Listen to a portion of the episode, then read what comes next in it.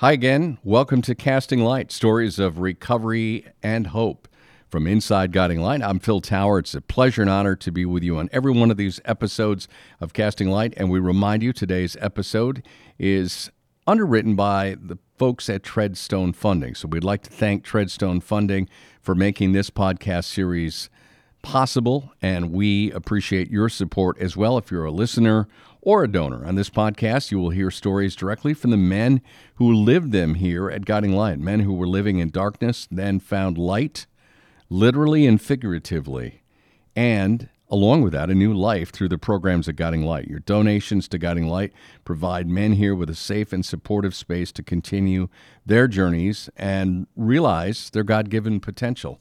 And I get the honor and pleasure of meeting new people on every episode of Casting Light, and it is my honor and pleasure to, rock, to welcome Ryan uh, to our microphone. Ryan is a former Guiding Light recovery client. He now works here in the West Michigan area. We're going to find out about that. Ryan, how are you? Good. How are you doing? I'm doing well. Um, we are recording here in the new year. Happy New Year to you. And you and I have never met for our listeners of this podcast. There were no cheating questions covered or answered ahead of time. No money has exchanged hands. Not yet. This is not yet. not yet. This is uh, totally up and up. So I'm as we do in every one of these stories, Ryan, I'm curious about how you ended up. You had some form of addiction. You ended up here at Guiding Light. Sometimes that's like going in 15 different directions before you walk through the door and are accepted in the program. What mm-hmm. about your story? So, yeah, um, I guess give a little bit of a backstory. Started using all that, uh, teenager, probably 15, 16 progressed pretty bad um, when I got in my early 20s. Um, and I think I was 23 first time I went to treatment. That was a detox. Um, and then I did detox a few times. I'd heard about guiding light from the first one I went to. Um, convinced myself I, I didn't need long term treatment. I could just do 12 step um, and I would get it. But I wasn't committing myself to actually getting sober, so it didn't work. Mm-hmm. Um, and then I went to treatment twice within like six weeks in 2018. Uh, so that was January and then March. Um, I heard about Guiding Light first time in January. They had sent some people over to talk. This is that turning point. Mm-hmm. Um, and they would send people over to talk and talk about the program. And I was like, no, I'm good. um, I was, I, I'm, you knew, you know what you needed. Exactly. Um, I'm from Holland. I okay. went I went sick course to Holland, and there was a program in Holland. I was waiting for a bed to open up. Mm-hmm. Um, I started using like the day I got out of treatment. So even when the bed did open up, I wasn't going.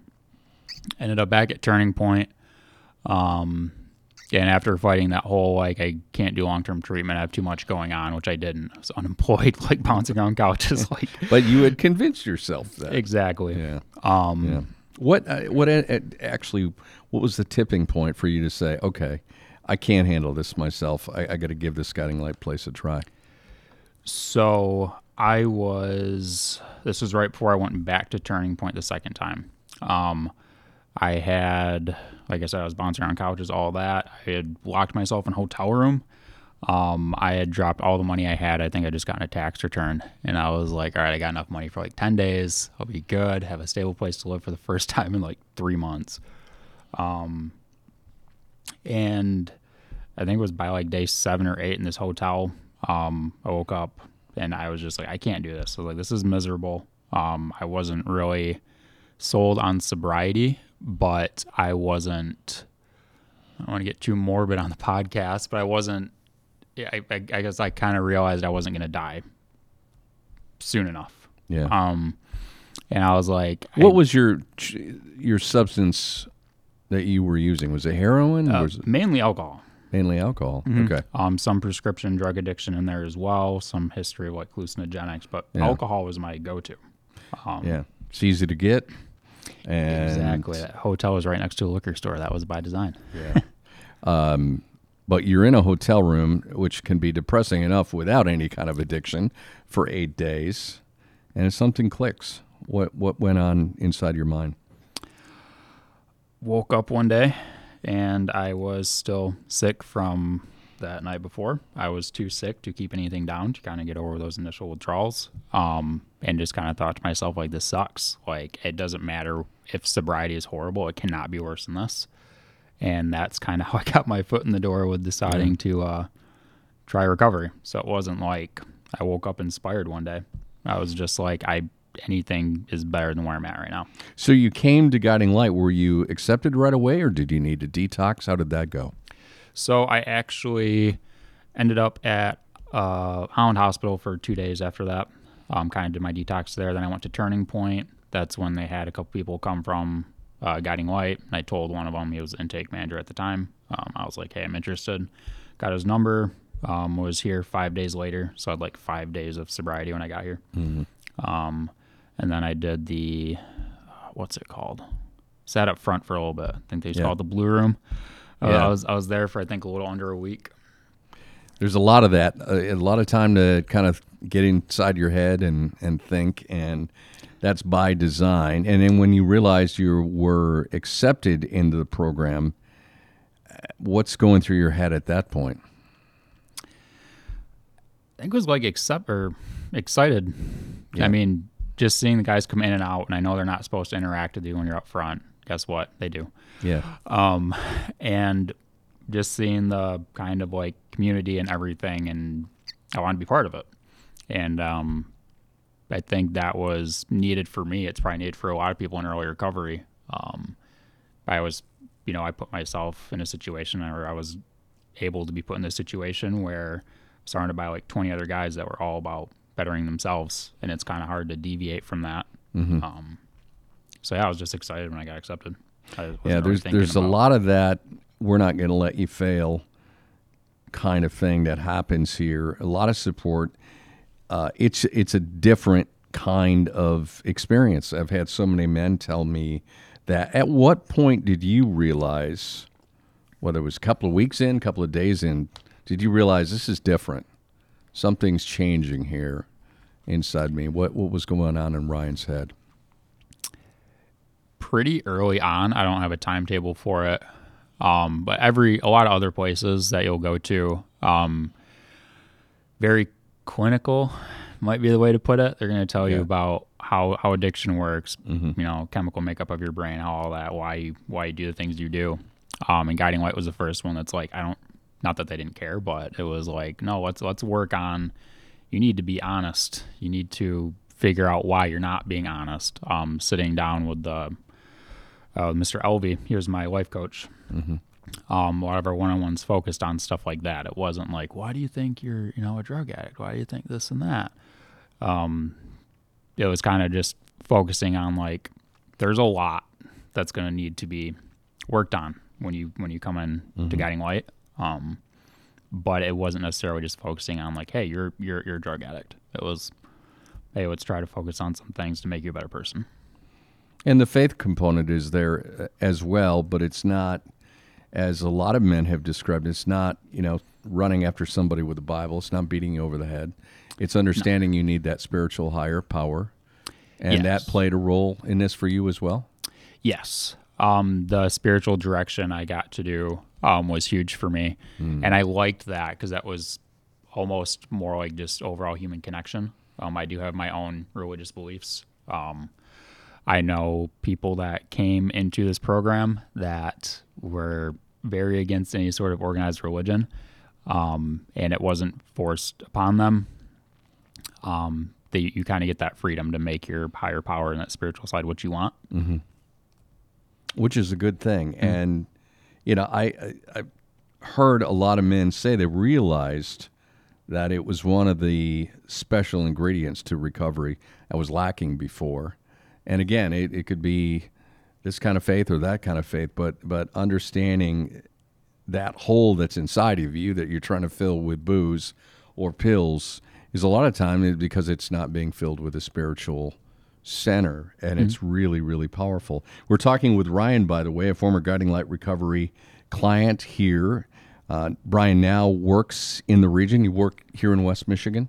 Yes. And i understand you work in the prison system yes so how did you end up there? yeah, there are easier paths in life, Ryan. Yeah. Um, so after guiding light, um, I got a job at a Mason supply company. It, it was a mixture of like warehouse, a little bit of low level sales work. I tried selling insurance at one point, went back to the Mason supply company.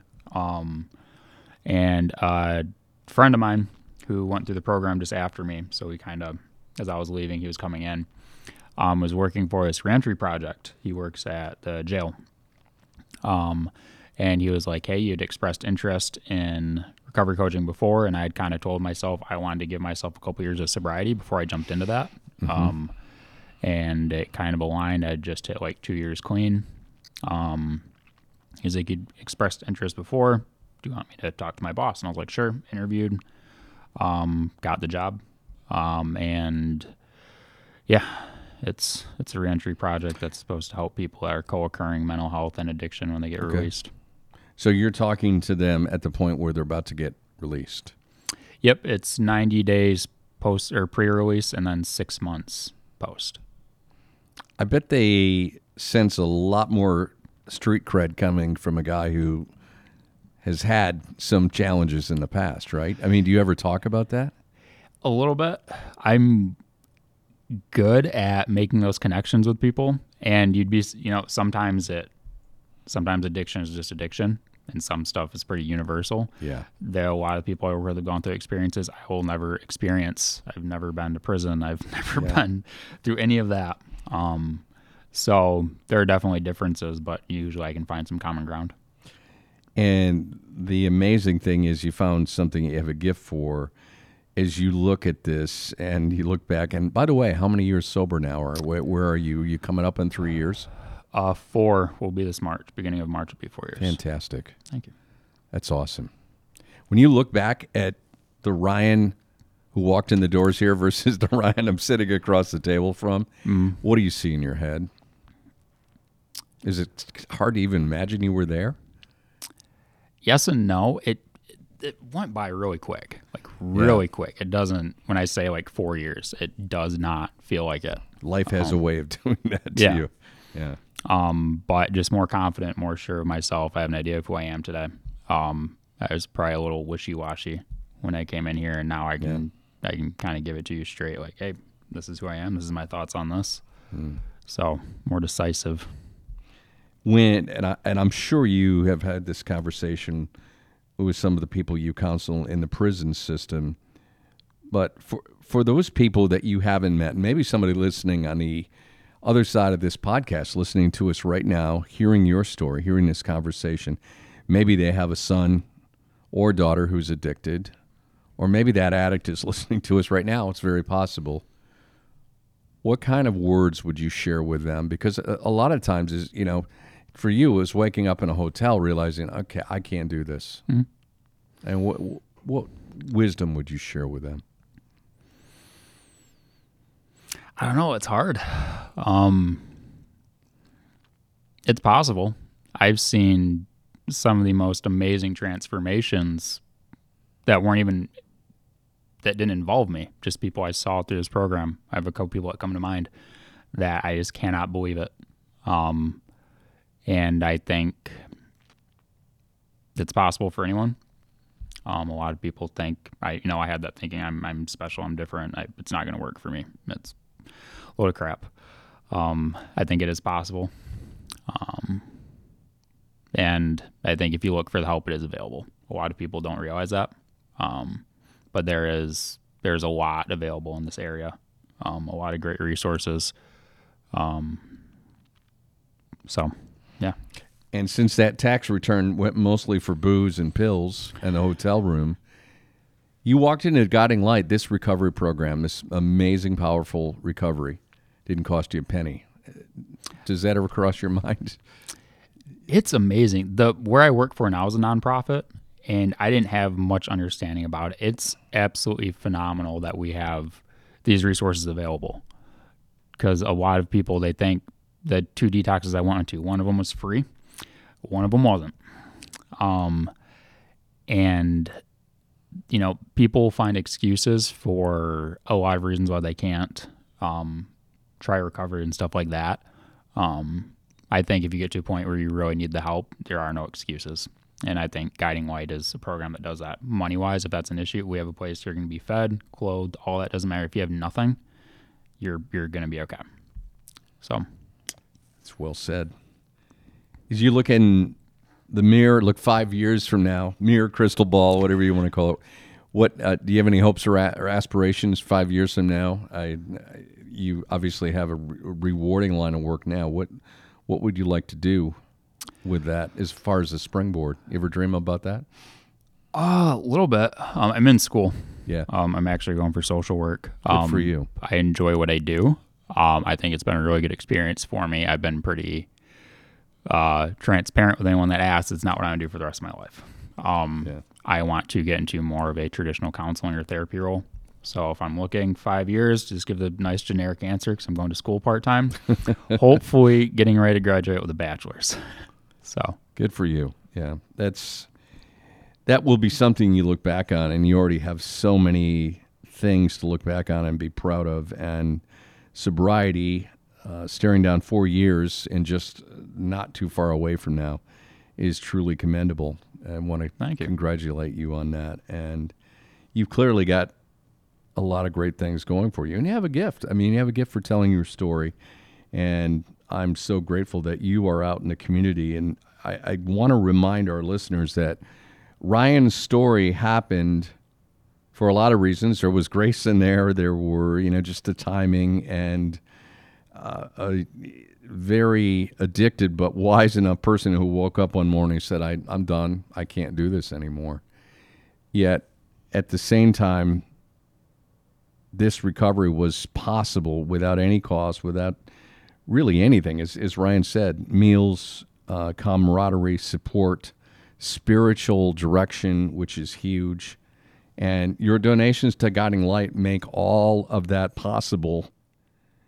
It makes it happen. You provide these men, like Ryan, with a safe and supportive space to continue their journeys and to realize their God given potential and to continue that. We hope you will support the programs here at Guiding Light. You can do that at guidinglightworks.org. Most importantly, if you like our podcast, Ryan would like to know that. Uh, I would like to know that. We'd love to hear from you. We encourage you to subscribe, uh, share, or review our podcast. With your help, we hope to attract more listeners and share more stories of recovery and hope. That's what every episode of Casting Light is all about. Until next time, for Guiding Light and Casting Light, I'm Phil Tower. Thank you for listening.